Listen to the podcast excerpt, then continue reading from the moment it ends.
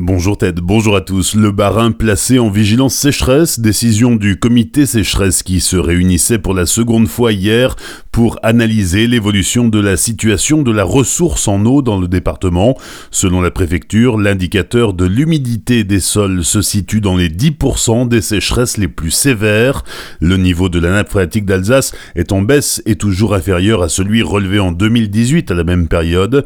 Le seuil d'alerte est atteint pour certains cours d'eau comme la Bruche ou l'île, des mesures de restriction de l'usage de l'eau ont été décidées.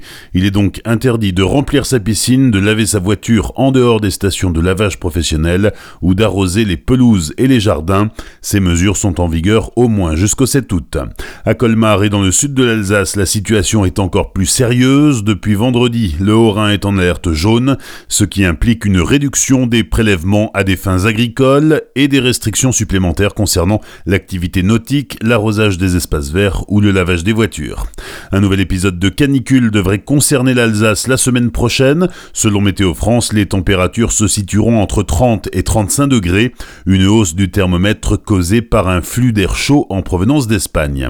Et puis sachez que suite à l'épisode de sécheresse de l'an dernier, un arrêté interministériel du 18 juin publié hier au journal officiel reconnaît l'état de catastrophe naturelle pour 13 communes du nord du Bas-Rhin. La sécheresse puis la réhydratation des sols avait provoqué des mouvements de terrain. Le fait de reconnaître l'état de catastrophe naturelle ouvre la voie à l'indemnisation des victimes. Des ossements du XIVe siècle mis au jour à Colmar, des fouilles ont été menées sur un chantier rue de Tannes. Les travaux qui ont démarré il y a 15 jours ont pour objectif de relier le lycée Saint-André au chauffage de la ville.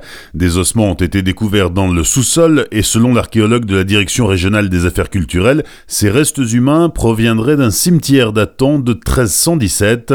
Si les spécialistes décident d'aller plus loin et de poursuivre les fouilles, le chantier pourrait rester à l'arrêt plusieurs semaines.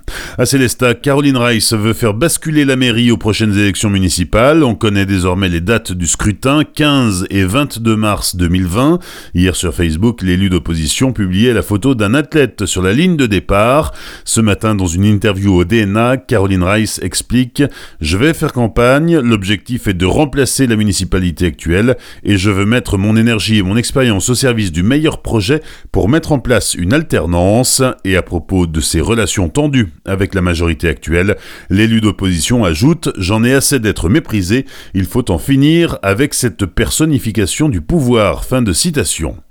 Pôle emploi Célesta propose aux demandeurs d'emploi une formation sur les métiers de loisirs aquatiques en Allemagne. La formation débute en septembre. On découvre son contenu avec Frédéric Pont, conseillère à Pôle emploi Célesta. Pôle emploi organise une formation de surveillant de baignade. Une formation aussi bien théorique, en langue allemande notamment, que pratique, avec de la natation, du secourisme en piscine. Pour cela, si vous êtes intéressé, nous vous demandons de savoir nager 200 mètres sans arrêt en crawl et également d'avoir des bases en allemand. Si tout cela vous intéresse, présentez-vous directement à notre information collective le 18 juillet à 14h dans les locaux du Greta au lycée Queberlé à Célestat. Donc venez directement. Des propos recueillis par Francky Enfin, après presque 20 ans de bons et loyaux services, le télésiège du Gasnay a été démonté, décision du syndicat mixte des stations de montagne de la vallée de Münster.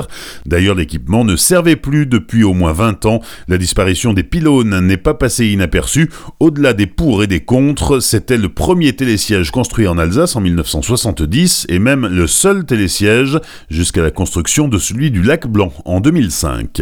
Bonne matinée et belle journée sur Azure FM, voici la météo.